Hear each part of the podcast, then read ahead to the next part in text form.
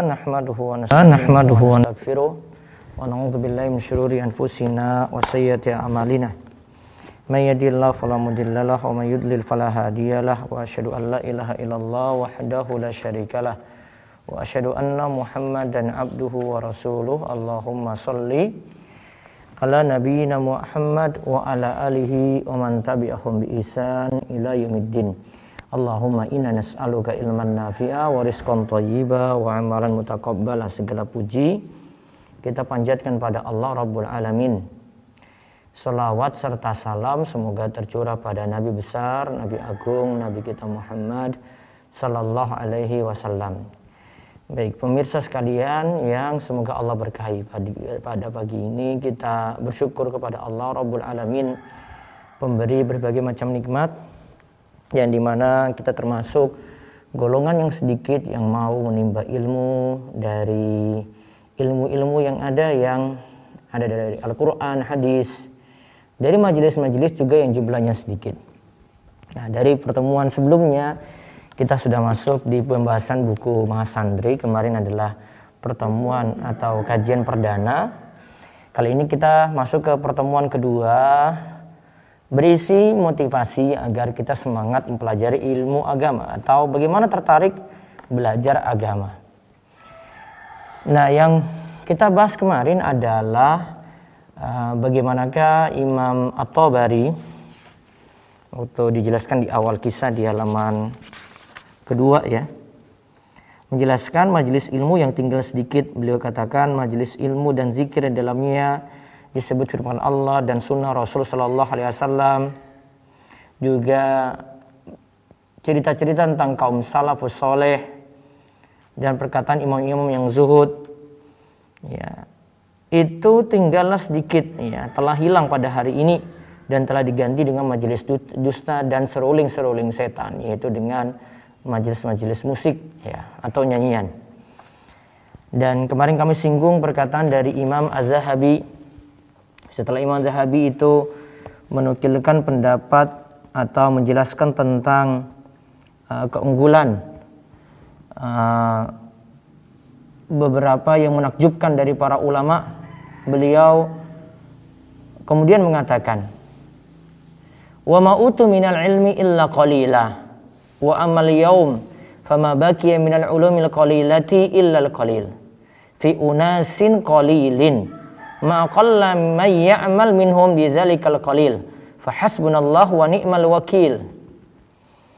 Dikatakan oleh Imam Az-Zahabi rahimahullah. Beliau katakan saat ini ilmu tinggallah sedikit.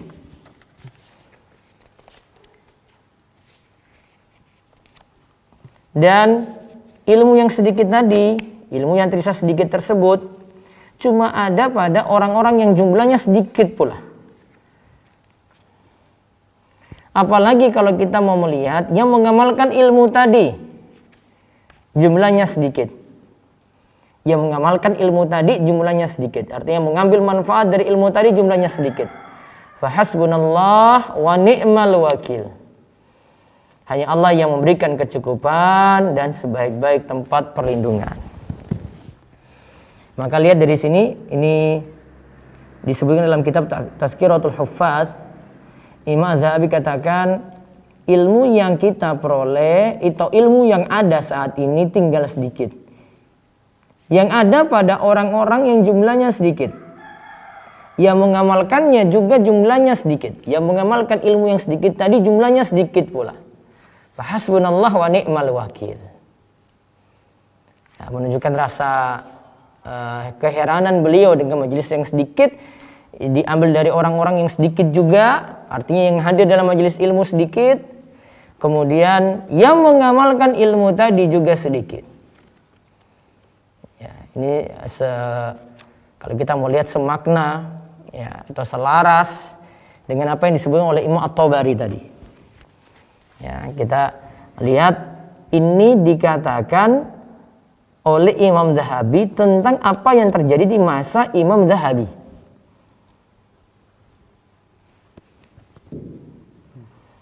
Artinya kalau makin jauh dari masa nubuah, makin jauh dari masa kenabian, ya, ilmu makin sedikit dan kebodohan makin tersebar juga ketika itu. Kebodohan kebodohan makin banyak. Karena kita tahu yang paling berilmu Nabi SAW setelah itu para sahabatnya tentu. Maka jauh dari masa nubuah makin jauh lagi dari keilmuan. Karena Nabi SAW itu katakan khairun nasi qarni summa alladzina yalunahum summa alladzina yalunahum. Sebaik-baik generasi itu adalah pada masaku kemudian masa setelah itu lagi.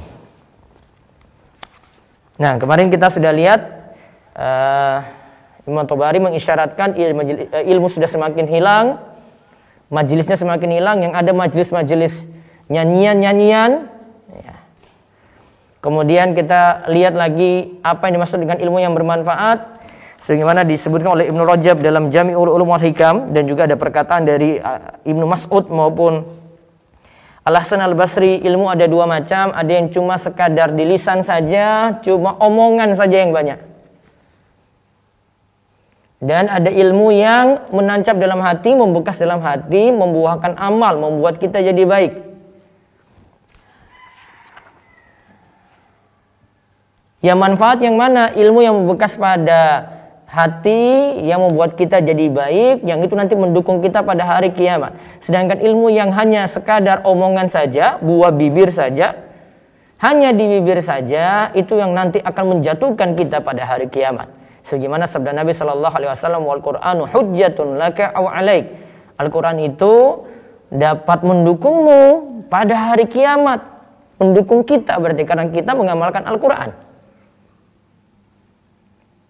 Atau kitab Al-Quran itu malah akan menjatuhkanmu. Ya, tidak mendukungmu. Ya. Walaupun mungkin dia jadi hafiz Al-Quran. Karena dia cuma sekadar hafal atau cuma sekadar baca saya tidak diamalkan ilmunya. Mudah-mudahan Allah jauhkan kita dari ilmu yang tidak bermanfaat, yang cuma di bibir saja. Nah, baru kita sudah lihat uh, salah satu keutamaan mempelajari ilmu syari adalah sebab kebaikan itu datang. Sebagaimana kata Imam Ibnu Hajar setelah menerangkan hadis Muawiyah, "May yuridillahu bi khairan yufaqihu din." Siapa saja yang ingin raih kebaikan, maka Allah akan pahamkan dia dalam agama, maka Ibnu Hajar katakan, Siapa yang tidak belajar agama, maka dia tidak akan pernah jadi baik. Kita kemarin simpulkan di halaman 9 ya.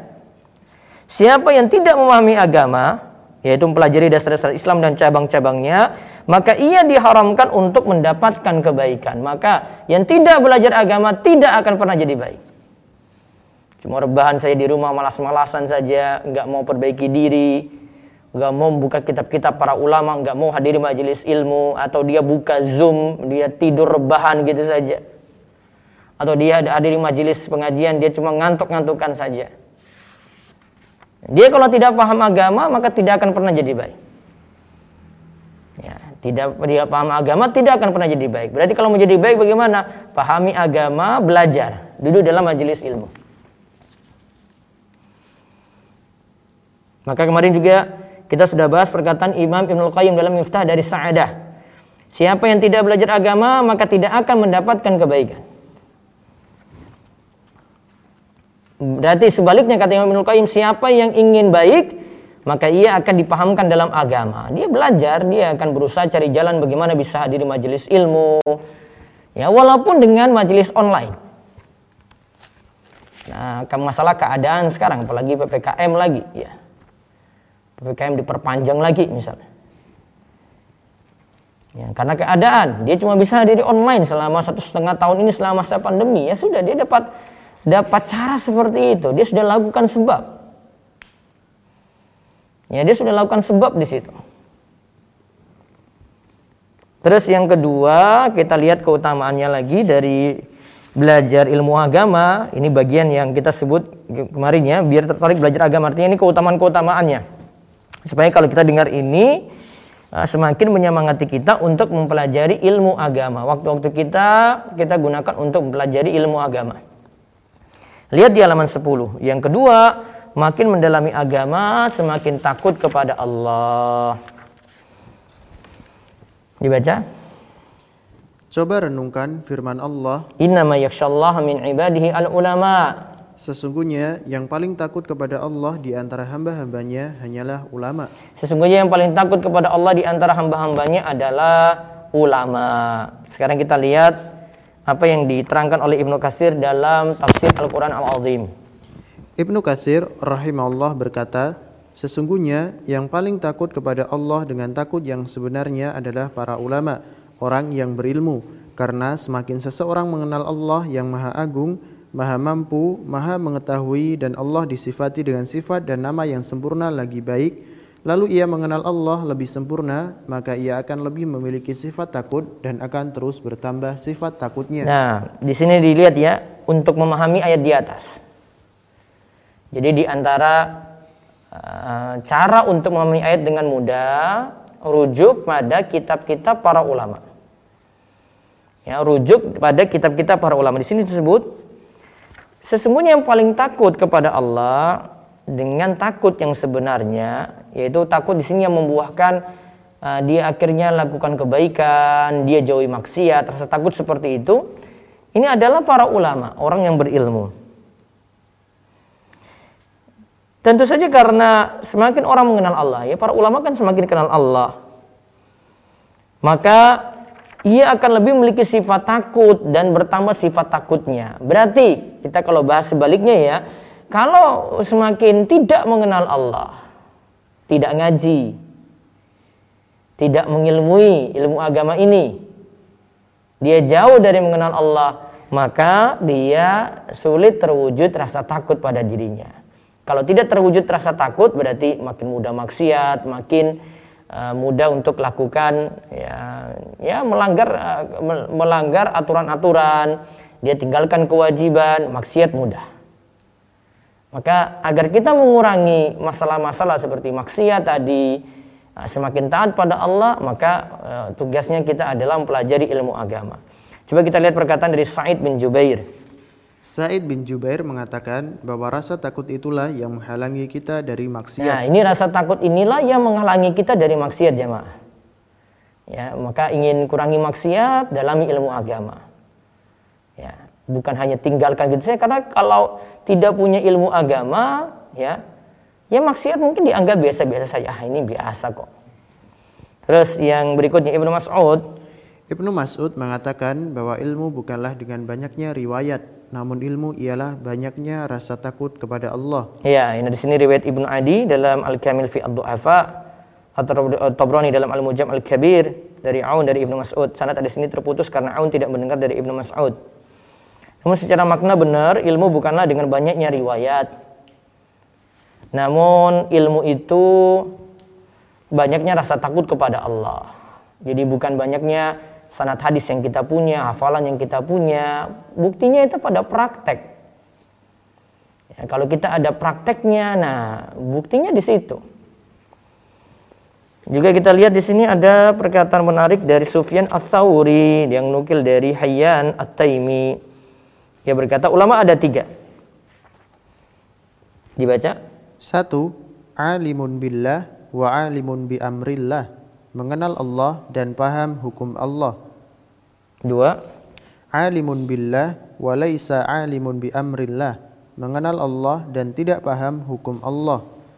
Tiga, alimun bi amrillah wa laisa alimun billah, paham hukum Allah namun tidak mengenal Allah. Nah, lihat di sini orang berilmu atau kita sebut ulama itu ada tiga. Yang pertama di sini alimun billah wa alimun bi amrillah. Yang pertama mengenal Allah dan paham hukum Allah, paham perintah Allah, paham hukum Allah. Dia kenal Allah dan dia paham hukum. Berarti dua hal sekaligus ya. Kalau dia itu kenal Allah, rasa takut muncul tuh. Kalau dia tahu hukum, berarti dia tidak bisa mempermainkan hukum semau dia gitu. Karena sudah ada rasa takut di situ. Sedangkan yang kedua, alimun billah, dia mengenal Allah wa laisa alimun bi amrillah dan dia itu bukan orang yang uh, mengenal dia itu mengenal Allah dan tidak paham hukum Allah. Ya, dia tidak paham hukum Allah. Mengenal Allah dan tidak paham hukum Allah. Apa yang terjadi di sini? Uh, dia cuma unggulkan rasa takut saja gitu. Kalau tidak paham hukum maka seolah-olah rasa takut ini tidak bisa diwujudkan dengan oh ini tahu ini maksiat, oh ini tahu ini perintah. Rasa takutnya jadi kurang manfaat di situ. Beda dengan yang pertama tadi ya. Terus yang ketiga itu alimun bi amrillah, yaitu dia tahu hukum Allah, walaysa alimun billah. Alimun bi amrillah walaysa alimun billah. Dia tahu hukum Allah, dia mengenal hukum Allah tetapi dia tidak mengenal Allah. Artinya rasa takut tidak muncul di situ sehingga kalau dia tahu hukum dia bisa permainkan hukum tadi. Ah ini nggak apa-apa deh. Ini sebelumnya haram, nggak apa-apa deh sedikit-sedikit aja gitu. Karena tidak punya rasa takut. Nah, keterangan lengkapnya kita lihat di bawah ini. Yang pertama, berarti yang takut kepada Allah dengan ilmunya dan paham hukum dan kewajiban pada Allah. Yang kedua, berarti yang takut kepada Allah namun tidak mengilmui hukum dan kewajiban pada Allah. Yang ketiga, berarti yang paham hukum dan kewajiban pada Allah namun tidak punya rasa takut kepada Allah. Ya, yang pertama eh, berarti yang takut kepada Allah dengan ilmunya takut kepada Allah dengan ilmunya dan paham hukum dan kewajiban kepada Allah. Yang kedua itu berarti yang takut kepada Allah namun tidak mengilmui hukum dan kewajiban pada Allah. Yang ketiga berarti yang paham hukum dan kewajiban pada Allah namun tidak punya rasa takut pada Allah. Yang paling bagus yang mana? Ilmu punya, mengenal Allah, kemudian tahu hukum sehingga dengan ilmu ini dia akan tahu hukum, dia tinggalkan uh, itu maksiat, ya, dia jalankan perintah dengan baik, dia tahu yang wajib dia amalkan dengan baik, yang haram dia benar-benar tinggalkan. Dan dalam sanad di sini terdapat uh, dari Hayyan At-Taimi tidak disebutkan namanya Asyuti mengatakan di sini hingga Ibnu Abi Hatim. Baik. Coba kita lihat lagi lihat berbagai perkataan ulama di atas dalam tafsir Al-Qur'an Al-Azim ya. Ada ulama yang membuat ungkapan kayak begini. Ini kaitannya dengan makin mendalami agama, makin takut pada Allah ya. Eh, ada ulama yang membuat ungkapan seperti ini, "Mangkana billahi a'rafu." Mangkana billahi a'rafu kana lillahi akhwafu. Siapa yang paling mengenal Allah, dialah yang paling takut pada Allah. Nah, siapa yang paling mengenal Allah? Dia paling mengenal Allah, maka dia yang paling takut pada Allah. Coba kita lihat keterangan di bawahnya. Lihatlah buah dari mengenal Allah. Pasti punya rasa takut yang besar kepada Allah. Sehingga kalau memahami agama, ilmu dan rasa takut kepada Allah akan mengantarkan seseorang kepada kebaikan dan menghindarkannya dari berbagai kerusakan dan maksiat. Nah, silakan buktikan. Silakan buktikan mahasiswa yang paham agama akan lebih takut kepada Allah dibanding yang agamanya nol atau sedikit. Kalau takut kepada Allah, kira-kira apa mungkin ia menjadi seorang penipu, penjahat, atau koruptor? Kemungkinannya kecil. Nah, kemungkinannya kecil kalau orang itu belajar agama, dia jadi mulai dari mahasiswa, habis itu dia punya pekerjaan, dia jadi pengusaha, dia punya jabatan, ya dia punya uh, keilmuan, kalau dia makin paham agama, berbuat curang makin sedikit karena dia tahu itu salah sehingga dia berusaha untuk menjauhinya. Untuk ngambil harta saja, mau korupsi dikit-dikit, dia timbang-timbang sekali. Karena apa? Ini saya takut pada Allah. Allah akan siksa saya. Dia tidak bisa macam-macam ketika dia punya ilmu agama. Maka kalau orang mau ingin rasa takut sehingga bebas dari maksiat, mengurangi maksiat, maka kenalilah Allah, belajar ilmu agama dengan baik. Terus yang berikutnya, yang ketiga. Menuntut ilmu akan mengantarkan ke surga. Ya, menuntut ilmu itu akan mengantarkan ke surga, lalu diridhoi malaikat, lalu mudah mendapatkan ampunan dan menjadi penerus para nabi. Saya bacakan dulu di sini hadisnya, hadisnya panjang. An Katsir bin Qais. Qal Kuntu jalisan ma'a Abi Darda fi masjid Dimasqa Faja'ahu rajulun faqala ya Aba Darda inni ji'tuka min madinati rasul sallallahu alaihi wasallam li hadisi li hadisin balagani annaka tuhaddisuhu an Rasulillah sallallahu alaihi wasallam ji'tu li hajatin Qal fa inni sami'tu Rasulullah sallallahu alaihi wasallam yaqul Man salaka tariqan yatlubu fihi ilman salakallahu bihi tariqan min turuqil jannah. Wa innal malaikata la tad'u ajnihataha ridon li talibil ilmi. Wa innal alima la yastaghfiru lahu man fis samawati wa man fil ard. Wal hitanu fi jawfil ma wa inna fadlal alimi 'alal 'abidi ka fadlil qamari lailatal badri 'ala sa'il kawakibi. Wa innal ulama'a warasatul anbiya'i wa innal anbiya'a lam yuwarithu dinaran wala dirhaman warasul ilma faman akhadahu akhadha bihadin wafirin. Dari Kathir bin Qais, ia berkata, Aku pernah duduk bersama Abu Darda di masjid Damaskus. Kemudian ada seorang pria yang datang lantas berkata, Wahai Abu Darda, aku sungguh mendatangimu dari kota Rasul Shallallahu Alaihi Wasallam Madinah Nabawiyah karena ada suatu hadis yang telah sampai padaku di mana aku tahu bahwa engkau yang meriwayatkannya dari Rasulullah Shallallahu Alaihi Wasallam. Aku datang untuk maksud mendapatkan hadis tersebut. Abu Darda lantas berkata, sesungguhnya aku pernah mendengar Nabi Shallallahu Alaihi Wasallam bersabda. Nah, kita lihat dulu di sini dari Kasir bin Qais. Ia berkata, Aku pernah duduk bersama Abu Darda di Masjid Damaskus. Kemudian ada seorang pria yang datang lantas berkata, "Wahai Abu Darda." Ada yang datang tiba-tiba. Tadi duduk situ siapa? Kasir bin Qais dan Abu Darda. Ada yang tiba-tiba datang terus katakan, "Aku mendatangimu. Aku jauh-jauh dari kota Madinah. Dari kota Rasul." Karena ada suatu hadis yang ingin aku dengar langsung darimu, dari Abu Darda. Di mana aku tahu bahwa engkau yang meriwayatkannya dari Rasulullah Sallallahu Alaihi Wasallam. Di mana aku tahu engkau lah yang meriwayatkannya dari Rasulullah Sallallahu Alaihi Wasallam. Aku datang untuk maksud mendapatkan hadis tersebut. Aku datang untuk maksud mendapatkan hadis tersebut. Abu Darda lantas berkata, ya berikut ini. Coba dibacakan lagi artinya. Barang siapa menempuh jalan untuk mencari ilmu, maka Allah akan mudahkan baginya di antara jalan menuju surga. Sesungguhnya malaikat meletakkan sayapnya sebagai tanda ridho pada penuntut ilmu. Sesungguhnya orang yang berilmu dimintai ampunan oleh setiap penduduk langit dan bumi, sampai pun ikan yang berada dalam air. Sesungguhnya keutamaan orang yang berilmu dibanding ahli ibadah adalah seperti perbandingan bulan di malam badar dan bintang-bintang lainnya. Sesungguhnya ulama adalah pewaris para nabi. Sesungguhnya Nabi tidaklah mewariskan dinar dan tidak pula dirham. Barang siapa yang mewariskan ilmu, maka sungguh ia telah mendapatkan keberuntungan yang besar. Lihat di sini ini poin-poin penting dalam hadis Kasir bin Qais. Yang pertama, mansalaka tariqan. Tadi ya disebut ya. Mansalaka tariqan yatlubu fi ilman salakallahu bi tariqan min turuqil jannah Siapa yang menempuh jalan untuk mencari ilmu, maka Allah akan mudahkan baginya di antara jalan menuju surga. Nanti kalimat ini saya akan jelaskan di bab sendiri. Ya, ada bab sendiri, bahwasanya ilmu itu akan memudahkan masuk surga.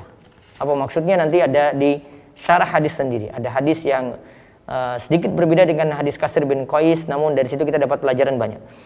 Uh, sesungguhnya malaikat, nah ini, di sini katakan Wa innal malaikata la tad'u ajnihataha ridan li talibil ilmi.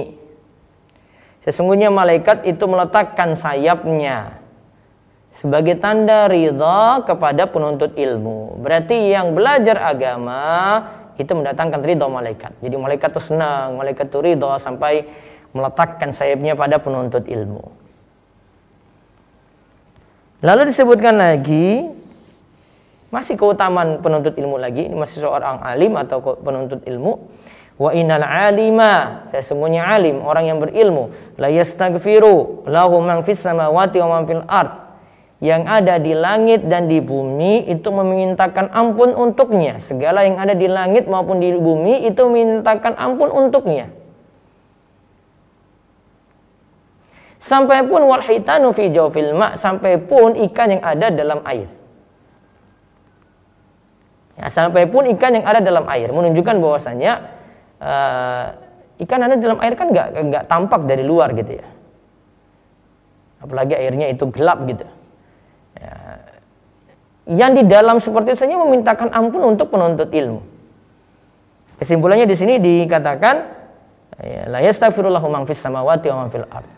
Ya, semua yang ada di langit dan di bumi itu mintakan ampun. Ya Allah berikanlah ampunan kepada penuntut ilmu ini, ampunan kepada pelajar ini gitu. Dan yang lebih mendekati maknanya di sini adalah yang pelajari ilmu agama karena tadi kita baik pada poin poin kedua kan al-alim di sini kan yang tentu yang takut pada Allah. Yang takut pada Allah itu siapa? Yang takut pada Allah itu bukan dokter, bukan profesor, bukan dokter, bukan engineer, bukan. Yang takut pada Allah punya landasan ilmu agama di situ. Ya. Bukan orang berdasarkan gelar pendidikan dunia, bukan.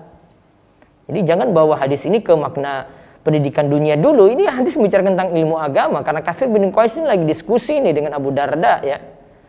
Datang orang-orang, datang seorang itu kemudian sampaikan hadis Nabi. Nabi tahunya ilmu apa? Ilmu agama. Jadi jadi jangan bawa hadis ini ke ilmu dunia. Ilmu dunia punya bahasan sendiri gitu ya.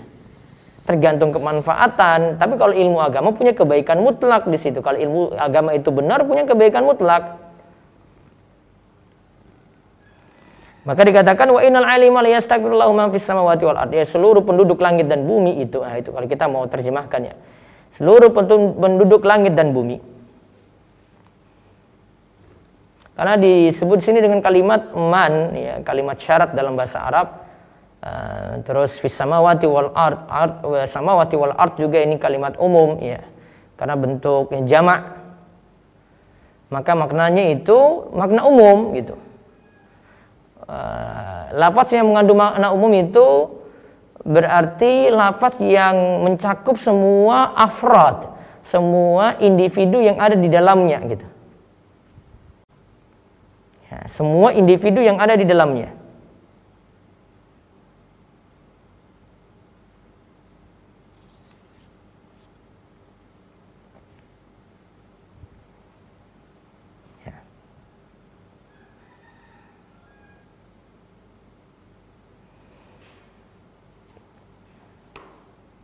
Nah, di sini uh, kita lihat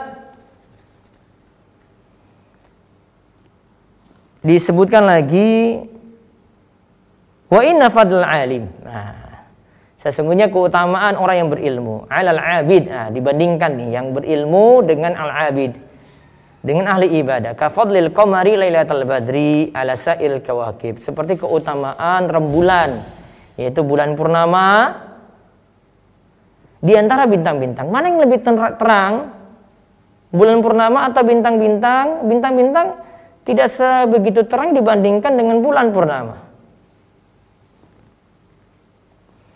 Maka orang yang berilmu itu diibaratkan seperti terangnya bulan purnama tadi.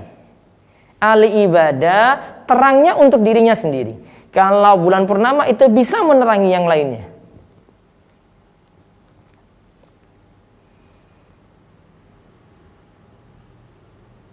Gitu.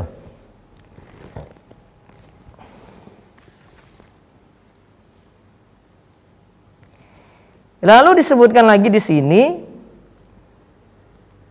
wa innal ulama'a warasatul anbiya. Ini keutamaan lagi dari ilmunya. Eh, namanya orang berilmu atau ulama itu penerus para nabi. Tentu yang diwariskan sini adalah ilmu yang benar. Kalau yang diwariskan itu ilmu yang benar, maka ya dia jadi pantas dikatakan pewaris para nabi. Kalau ilmunya nggak benar, itu bukan dari nabi misalnya Nah, dikatakan orang alim tapi ilmunya ilmu-ilmu hitam, ilmu perdukunan. Nah, itu bukan, itu bukan pewaris para nabi di situ. Wa innal anbiya alam yuwarisu dinaran wala dirhaman dan ingat bahwasanya para nabi itu tidak mewariskan dinar maupun dirham. Wa rasul ilma yang ada itu mereka mewariskan ilmu. Maka dikatakan oleh Nabi SAW, "Faman akhadahu akhadha bihadzin wafirin. Siapa yang mengambilnya maka dia telah mengambil keberuntungan yang besar. Maka manfaatkanlah ilmu tadi kita jadi meneruskan ya meneruskan ilmu Nabi. Maka orang yang belajar itu ya mewariskan ilmu tersebut. Tetap ada majelis ilmu berarti warisan ilmu tetap terus ada. Majelis ilmu tidak dihadiri, majelis ilmu tidak ada lagi ya. Berarti warisan tersebut sudah hilang. Maka mau dapat warisan para nabi cuma ada dalam majelis ilmu. Jadi kita simpulkan dari hadis Kasir bin Qais ini ya, menuntut ilmu itu mengantarkan ke surga. Nanti penjelasannya lebih detail nanti di bab selanjutnya lagi ada. Terus akan diridhoi oleh malaikat. Terus mendapatkan doa-doa ampunan dari penduduk langit dan bumi sampai ikan yang ada di dalam air.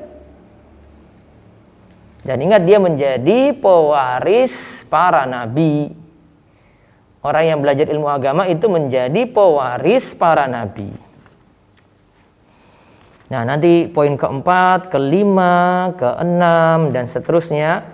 Insya Allah kita bahas di kesempatan Rebu pagi. Allahu a'lam bisawab. Baik, uh, sambil nunggu yang di Zoom, nanti bisa siap-siap untuk bertanya di kolom chat atau tanya langsung. Saya bacakan dulu komentar yang ada di YouTube. Baik. Apa Ustaz untuk perkataan ulama, mangkana lillahi a'raf kana lillahi akhwaf. Apa tidak kurang huruf ba ya? Allah alam nukilan saya seperti itu ya mungkin ada beberapa lafaz penyebutan ini ya. Beberapa lafaz bisa jadi baca mangkana billahi a'raf, bisa dibaca juga billahi a'raf, kana lillahi akhwaf, bisa karena billahi akhwaf. Ada dua cara baca. Ya, dua-duanya nanti ada punya pengertian sendiri. Diterima saja dua-duanya dulu. Allahu a'lam. Terus yang berikutnya, Ustadz, apakah doa awal dan akhir tahun itu ada tuntunannya? Asalnya tidak ada doa khusus dengan mengkhususkan pada tempat tertentu gitu ya. Untuk awal tahun dan akhir tahun. Tapi kalau yang dimaksud, saya punya tulisan ada di rumahso.com, nanti tolong cek. Ini juga sebagai ralat dari tulisan saya yang dulu-dulu ya. Barangkali ada yang pernah baca ya dan mungkin membuat poster nanti lihat di halaman pertama rumah Isra ya doa soi awal bulan dan awal tahun Hijriah. Kalau yang dimaksudkan doa awal bulan dalam dalam riwayat sebutkan awal tahun juga ya. Karena awal tahun tentu otomatis itu awal bulan gitu. Gak usah protes dengan kalimat awal tahunnya di sini gitu. Karena ini lapat hadis gitu. Kecuali kalau Anda bawakan dalil ini doif gitu hadis ini. Namun hadis ini riwayatnya kuat. Dari Abdullah bin Hisham radhiyallahu anhu ia berkata, "Kana ashabu Rasulillah sallallahu alaihi wasallam yata'allamuna hadzal du'a kama yata'allamuna al-Qur'an idza dakhala syahru aw sanatu." Sahabat Rasulullah SAW, ingat sahabat, berarti tidak sampai Nabi. Tapi ingat di sini catatannya ya, ya ta'allamuna hadzal du'a, mereka mengajarkan doa ini sebagaimana mereka mengajarkan Al-Qur'an. Sebagian ulama dari pernyataan ini katakan karena mengajarkan doa ini sebagaimana mengajarkan Al-Quran, saya akan ini sudah jadi hadis yang sampai pada Nabi. Gitu. Hadis marfu. Kalau kita tidak tidak uh, misalnya uh, kita nyatakan taruhlah tahun baru uh, taruhlah pergantian tahun itu bukan di masa Nabi ya, tapi kan ada pergantian bulan. Ya, ada pergantian bulan karena penentuan awal tahun nanti setelah masa Nabi SAW. Tapi kan ada pergantian bulan dan masuk bulan Muharram itu pergantian bulan juga namanya. Nah, dikatakan idza dakhala syahru jika masuk awal bulan awisanatu atau masuk awal tahun ingat kalimatnya sana. Nih yang katakan di masa sahabat nih, bukan di zaman Rasul. Berarti masa sahabat sudah ada awal tahun juga gitu ya. Doanya apa dibaca? Allahumma adkhilhu alaina bil amni wal iman wassalamati wal islami wa jiwarin minasyaitani wa ridwanin minar rahmani. Ya Allah masukkanlah kami pada bulan ini dengan rasa aman, keimanan, keselamatan dan Islam. Juga lindungilah kami dari gangguan setan. Dan agar kami mendapat ridho Allah Ar-Rahman. Hadis ini mauquf perkataan sahabat namun maknanya bisa marfu. Ini istilah dari Ibnu Hajar. Nanti bisa baca di nggak tahu ada sudah diterjemahkan di Islamco ada. Saya berikan linknya di Islamco ini. Maka Syekh Muhammad Shalal Munajid katakan doa ini ada riwayatnya. Seorang muslim sangat bagus sekali mengamalkan doa ini ketika masuk awal bulan ter, uh, terlihat hilal. Masuk bulan Muharram itu masuk awal bulan juga. Amalkan ini juga berarti. Sebagaimana ada doa juga ketika melihat hilal itu sendiri. Allahumma ahlilhu alaina bil yumni wal iman was salamati wal islam. Rabbi wa rabbukallah. Kalau ini doa ketika melihat hilal. Kalau tadi ketika ya masuk awal bulan atau awal tahun nggak ada pertentangan sama sekali di antara doa itu. Terima saja hadisnya daripada kita memahami dengan logika kita sendiri gitu. Terus berikutnya lagi apakah boleh ikut ikoi ikoyan ya karena memang benar-benar lagi butuh. Saran saya ingat ya manusia itu seorang muslim asalnya tidak ngemis-ngemis minta harta pada orang lain kalau itu terkait dengan minta sedekah makruh di situ. Maaf, minta sedekah terlarang di situ. Kalau minta hadiah makruh di situ. Kecuali kalau situ dia minta karena itu nafkah dia gitu. Dia minta sama ayahnya, minta sama orang tuanya, nafkah dia namanya. Eh, namanya saya nafkah, boleh minta. Eh asalnya minta harta nggak boleh gitu. Ngemis-ngemis itu asalnya tidak boleh. Iko-ikoan itu lagi ngemis-ngemis online saya tidak bahas lagi dari yang membuat program ya, membuat program ikut-ikutan ini silakan dia mau berbagi-bagi gitu. Tapi kalau orang minta itu dipandang dulu dia tidak rendahkan diri, dia memang lagi butuh sangat gitu. Tapi asalnya jangan minta kayak begitu, itu rendahkan diri di situ. Jadi Anda itu butuh kayak layaknya pengemis gitu ya. Saya yakin masih bisa kerja, masih bisa berusaha, masih bisa cari nafkah gitu ya. Bisa baca tulisan saya di rumahisa.com tentang fenomena pengemis online ya, fenomena mengemis online. Nanti bisa dikaji lebih jauh. Terus ada satu lagi, apakah boleh kita membayarkan utang saudara kita dengan uang bunga bank? Dia termasuk orang miskin dan utangnya banyak. Bisa ditarik uh, bunga bank tadi, terus disalurkan untuk saudara yang membutuhkan tadi, tidak masalah. Wallahu a'lam.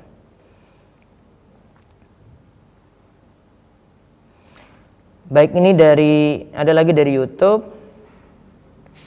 Kalau cara nikmat belajar agama nanti pelajari buku ini ya sampai tuntas ya insya Allah nanti ada bahasannya. Terus Ustadz apakah tadarus via aplikasi Al-Quran di HP sama pahalanya dengan baca tadarus via mushaf selama tidak mengganggu aplikasi Al-Quran tadi dengan banyak notification ya maka silahkan untuk baca dari mushaf boleh-boleh saja. Apakah malaikat juga menaungi majelis ilmu yang dalam kondisi menuntut ilmu dengan cara online? Iya, kalau kondisinya seperti saat ini, iya, malaikat naungi karena cuma bisa lewat Zoom, cuma bisa lewat YouTube, maka tetap mendapatkan naungan malaikat di situ. Adakah kitab khusus yang membahas sirah nabawiyah yang bisa dijadikan rujukan? Bisa baca fikih sirah nabawi. Eh, saya itu sudah kaji sirah nabawi tapi baru separuh dari sirah nabi sallallahu alaihi wasallam. Nanti bisa lihat di tulisan saya itu banyak rujukan di situ. Ada rujukan ini ada terjemahan-terjemahannya juga. Ada saya bahas terakhir itu penjajian dengan orang Yahudi. Ada di versi Indonesia itu Fikih Sirah Nabi karya Profesor Dr. Zaid bin Abdul Karim Az-Zaid. Ya, Profesor Dr. Zaid bin Abdul Karim Az-Zaid sudah ada terjemahan. Itu bagus untuk jadi rujukan uh, karena dia membahas buku itu membahas uh, sirah Nabi sekaligus ada pelajaran-pelajaran penting di dalamnya. Silakan pelajari itu. Baik, saya baca, ini suruh baca dulu di komentar Zoom silakan monggo.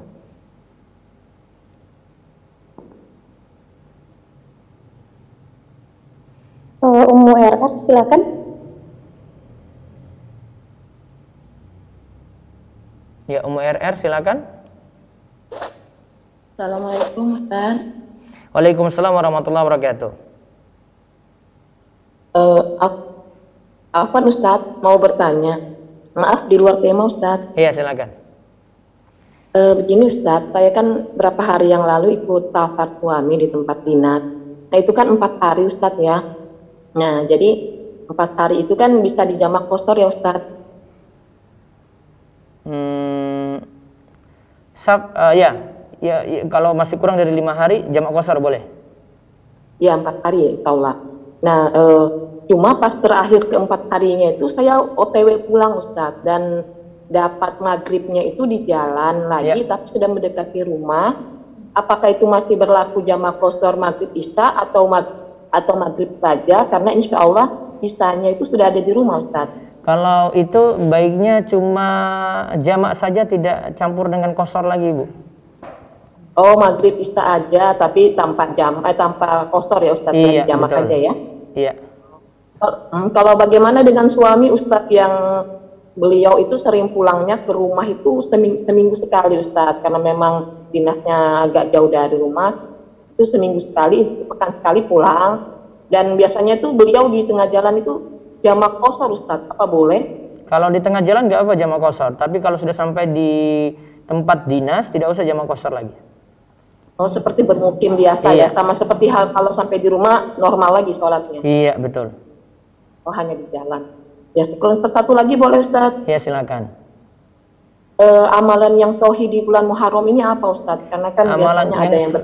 sahih, ada doa tadi yang saya sebut. Uh, Adapun ucapan selamat tahun baru Hijriah tidak perlu. Kemudian nanti uh, memasuki puasa khusus juga tidak ada, Bu. Ini puasa satu Muharram nggak ada. Nanti puasanya tanggal 9 dan 10 besok. 9 dan 10 Ashura itu, Muharram. Ya? Minggu depan. Yang G. Ya, kalau nggak salah Rabu Kamis nanti. Oh ya. Kalau ada teman yang mengucapkan selamat tahun baru begitu Ustadz, Nggak usah dibalas atau ya? Nggak usah dibalas saya. Oh tidak usah. Iya. Syukron Ustadz, jazakallah khair atas jawabannya. Waalaikum. Baik di sini eh, ada yang lewat chat Om di Zoom? Nah, ada Ustaz, Iya. lumayan banyak. Nah, pertanyaan pertama, Ustadz, saya sudah pisah dengan istri dan anak. Hati saya sudah tenang dan memaafkan apa yang telah terjadi. Namun, selama beberapa lama orang tua meminta kami kembali, terutama sebabnya karena kami sudah memiliki anak. Karena itu saya coba menjalin komunikasi lagi dengan istri. Tapi setelahnya hati saya malah menjadi gelisah dan tidak tenang. Di dalam hati agak berat kembali dengan istri karena teringat kesalahannya. Saya sadari juga ternyata dia tidak sesuai kriteria wanita yang saya cari saat ini. Karena saya baru belajar kriteria istri yang baik sekarang di BJR. Masalah kami sudah punya anak Ustadz. Apa yang harus saya perbuat? Ada saran Ustadz? Syukran jazakallah khair. Jodoh itu tidak mesti dapat sesuai dengan pilihan kita dulu awalnya. Karena masih bisa perbaiki dan bisa kita tetap bersama dan masih bisa menyesuaikan gitu. Kalau mau pingin seingin- keinginan kita, kita harapannya dapat bidadari terus nanti. Sehingga tidak ada penyesuaian, tidak bisa memaafkan gitu. Saran saya nggak seperti itu gitu. Tinggal menyesuaikan saja, Pak. Menyesuaikan itu artinya nanti ketika ada masalah masih bisa perbaiki perbaiki. Saya saran saya balik dulu ke rumah tangga yang dulu ada gitu. Itu dulu yang dilakukan. Karena masih bisa diperbaiki. Belum tentu nanti dapat yang baru lebih baik daripada istri yang lama loh. Nah sekarang masalahnya berarti istri karena tidak sesuai dengan kriteria bapak ya. Kan baru taunya saat ini kan. Dulu kan sudah milih dia. Nah berarti ngajak istri untuk ngaji biar sesuai dengan kriteria bapak gitu. Bukan solusinya saya ganti baru. Itu nggak pas banget itu pak. Ibaratnya kayak gini nih, saya punya mobil, uang saya pas-pasan, saya beli mobil tipe A. Ya, mobil ini gak cocok dengan saya, memang gak cocok ya, uang saya cuma sekadar itu. Gimana biar saya pas dengan itu sih? Ya, saya tinggal menyesuaikan. Ada yang saya kurang puas, saya perbaiki gitu. Ibaratnya seperti beli mobil itu. Gitu, Pak. Jadi alasannya jangan kayak kayak gitu untuk cari istri baru lagi, nggak logis banget, Pak. Kalau masih bisa dimaafkan, maafkan. Segala-segala masih bisa perbaiki. Begitu juga istri bisa maafkan bapak, maka maafkan istri juga gitu. Wallahu a'lam. Baik satu lagi lewat chat silakan. Lumayan banyak ini Ustaz. Apa? Lumayan banyak di chat Iya, Ustaz. nggak apa-apa. Ada yang singkat-singkat silakan dibaca. Apa hukumnya bekerja di pegadaian? Nggak boleh. Kalau pegadaian-pegadaian riba nggak boleh. Pegadaiannya ada aturannya di situ. Nanti bisa lihat video saya di Rumeso TV. Ada hukum pegadaian. Saya bahas tuntas dari buku Ustadz Irwandi. Berikut lagi silakan. Jika sholat yang mulai lima rakaat, mana Hmm. yang lebih utama? Empat rakaat lail plus Hmm. satu rakaat witir atau dua rakaat lail tiga rakaat witir. Dua-duanya boleh, tidak ada yang utama di situ karena jumlah rakaatnya sama. Wallahu a'lam. Ah. Berikutnya lagi. Apabila kami menyerahkan menyerahkan istri ke orang tua tanpa menyebutkan talak, apakah sudah termasuk talak dan la, dan, sumber lakanya? Karena lafaz talak eh, karena talak itu mesti dengan lafaz. Nanti di pengadilan agama juga demikian, tidak hanya ngurus surat untuk mau cerai, bukan. Nanti pengadilan agama akan suruh jatuhkan lafaz talak gitu. Jadi talak itu dengan lafaz. Tidak dengan eh, cuma kembalikan gitu saja. Kembalikan saya tapi tidak ada lafaz talak, belum talak. Ya, talak itu Ah, dengan lafaz. Ya, Eh, Kemudian Ustaz, apakah hukumnya apabila istri tersebut lalu menggugat cerai ke pengadilan dan Nah, bagaimana bera- dengan- berarti yang eh, kasusnya bisa pisah itu karena istri gugat. Karena istri gugat. Nah, nanti pengadilan akan mengurus lagi untuk status gugat istri tadi. Gugat dari istri tadi. Ya, berikutnya lagi. bagaimana hukum te- bertepuk tangan di dalam masjid Ustaz?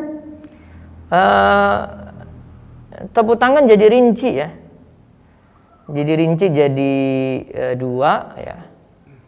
Yang pertama tepuk tangan untuk hal takjub pada sesuatu.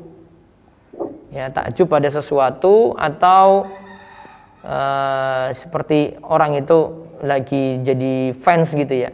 Terus dia tepuk tangan. Ini bukan kebiasaan orang Islam. Ini tasyabbu dengan non muslim nggak boleh. Ya, kemudian bisa eh, bisa juga tepuk tangannya itu ibadah. Nah, ini juga dilarang karena ini kebiasaannya orang musyrik.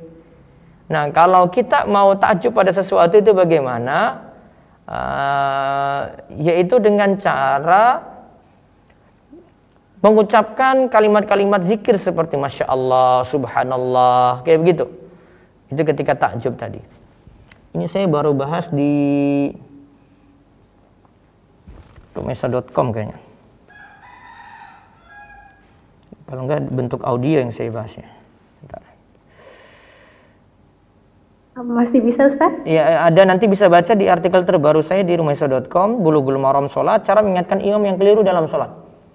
Situ ada hukum tepuk tangan yang saya rinci di situ pembahasannya dan solusinya tidak tepuk tangan itu bagaimana. Ada kalimat takjub seperti Masya Allah, Allahu Akbar dan zikir semisalnya itu sebagai gantinya. Ya, satu lagi dari chat, silakan chat Zoom. Eh, bagaimana cara seorang anak yang sudah mengenal sunnah menasihati bapaknya yang yang masih suka tahlilan bahkan menganjurkan anaknya untuk menghadiri tahlilan anak tetangga yang meninggal anaknya bilang ini karena ini sedang ppkm tapi bapaknya tetap memaksa bagaimana cara anak menyikapi, bapaknya tersebut Ini masalah bangun komunikasi, nasihati orang tua dengan sabar, ya. Dan eh, masukkan ilmu pelan-pelan. Silakan menyatakan saya menolak di situ. Tidak setuju, sampaikan dengan cara yang bijak pada orang tua. Kalau orang tuanya cerdas, insya Allah eh, makin memahami itu dan orang tua nanti dapat hidayah juga. Baik, sebenarnya ada ada pertanyaan penting di sini. Ustadz mengumpulkan donasi untuk yang membutuhkan atau untuk kegiatan sosial apakah termasuk mengemis? Bukan, karena itu bukan kepentingan kita ya. Mengemis itu kan minta harta untuk kepentingan kita. Kalau buka donasi dia untuk orang lain, kepentingan orang lain. Dan Nabi SAW juga pernah buka donasi. Pernah ada sahabat miskin itu datang minta bantuan pada Rasul, Rasul SAW buka donasi. Eh para sahabat siapa yang bantu dia gitu. Semua pada kumpulkan harta untuk bantu orang ini. Sampai ada yang jadi inisiator, jadi pelopor dalam kebaikan. Kemudian Nabi SAW katakan man sanna fil islami sunnatan hasanatan falahu ajruha wa ajru man amila biha ila yaumil qiyamah. Siapa yang menjadi pelopor kebaikan, maka baginya pahala dan juga pahala bagi orang yang mengikutinya, mengikutinya sampai hari kiamat. Gitu. Baik, ada dari chat Zoom lagi satu silakan. masih ada empat Ustadz Iya, silakan. Eh, Ustadz Afwan izin bertanya jika ada aplikasi jual beli A ada promo untuk pelanggan pertama minimal order 100.000 maka akan dapat bonus produk B Ya. mereka membolehkan jika kita punya nomor HP lain dengan nama sama dan alamat kirim sama boleh mendapatkan fasilitas promo ini dan alasannya karena untuk menambah jumlah customer berdasarkan nomor HP apakah ini bisa Nah, jangan. dimanfaatkan Ustadz? Eh, kalau itu kayaknya melanggar aturan, tidak disetujui oleh yang pembuat promo itu ya, karena ini main curang di situ nanti. Ya, dia bisa jadi punya empat nomor dapat semua semuanya tuh, kan rugikan yang lain di situ. Wallahu alam. Baik dari uh. Raisen itu ada satu monggo. Ummu Zahra, tafadhol.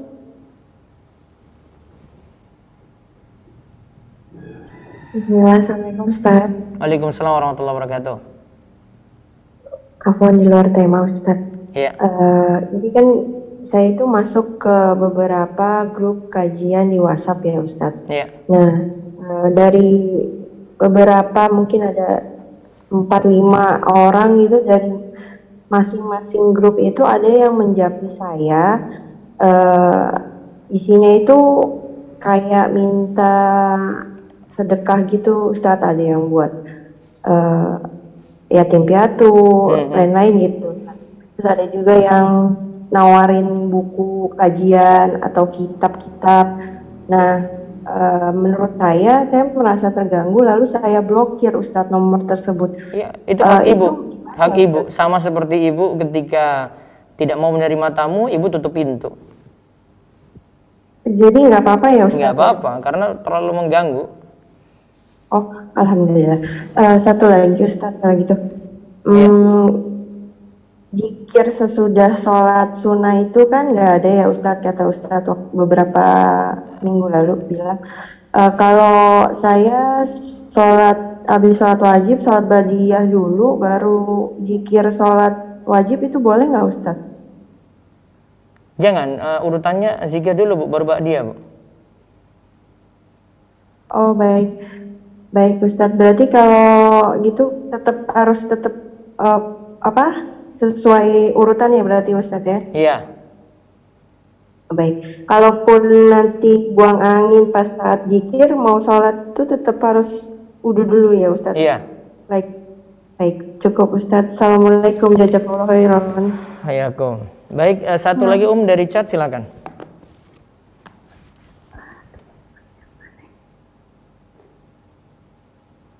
Silakan Om dari chat Zoom. Uh, Alfan izin bertanya, jika kita diminta membuat esai berjudul Aku Generasi Unggul Kebanggaan Indonesia oleh penyelenggara beasiswa yaitu pemerintah Indonesia, apakah boleh Ustadz kita tetap menulis esainya dengan da dalam esainya itu kita hanya menulis prestasi yang benar-benar pernah kita raih? Kalau memang uh, tuntutannya seperti itu nggak masalah, ya uh, karena tuntutan uh, seperti kita buat CV gitu ya kurikulum vitae karena tuntutan itu untuk dapat sesuatu nggak masalah gitu. Kalau memang tuntutannya seperti tadi. Satu lagi. Uh, bagaimana cara menasehati sahabat yang futur di masa pandemi hingga menyatakan kalau dari man manhaj salaf? Ajak dia lagi dengan akhlak yang baik, ya kasih dia buku, kasih dia hadiah. Cara-cara yang lemah lembut dengan beri hadiah itu lebih manjur insya Allah. Satu lagi terakhir uh, mungkin deh. Nah, Uh, apakah termasuk gibah ketika ada seseorang curhat mengenai perilaku suaminya yang kasar? Dan apa yang harus saya lakukan ketika ada teman yang curhat mengenai perilaku suaminya tersebut? Kalau yang tempat curhat itu nggak bisa memberikan solusi, jangan cerita ke situ, gitu nanti jadi gibah. Namun kalau dia cerita kepada orang yang bisa berikan solusi, ini solusinya bagaimana, uh, menyelesaikan ini seperti apa, nggak apa-apa dia cerita di situ karena bisa selesaikan masalah yang tidak tepat kalau cerita pada orang yang tidak selesaikan masalah gitu. Ada lagi Om, satu lagi. Uh, nah, sisa yang intra insya Allah. Uh, bagaimana sikap terbaik ketika kita sudah mengajak sahabat untuk ngaji, namun mereka malah menjauh? Apakah kita harus meminta maaf kepada mereka karena ajakan tersebut, atau uh, malah membiarkan saja karena takut mereka tidak merasa tidak nyaman. Bisa saja biarkan saja sambil perbaiki diri dan tunjukkan akhlak yang baik. Baik demikian kita cukupkan insya Allah besok Rabu pagi lagi kita uh, bertemu mudah-mudahan senantiasa diberkahi ilmu dan amal.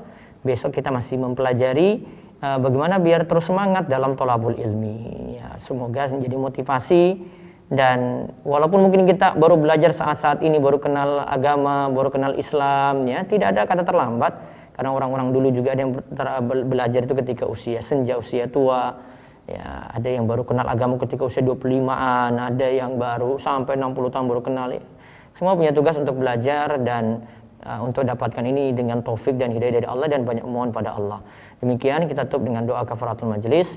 Subhanakallahumma bihamdika asyhadu an la ilaha illa anta astaghfiruka wa atubu ilaik. Assalamualaikum warahmatullahi wabarakatuh.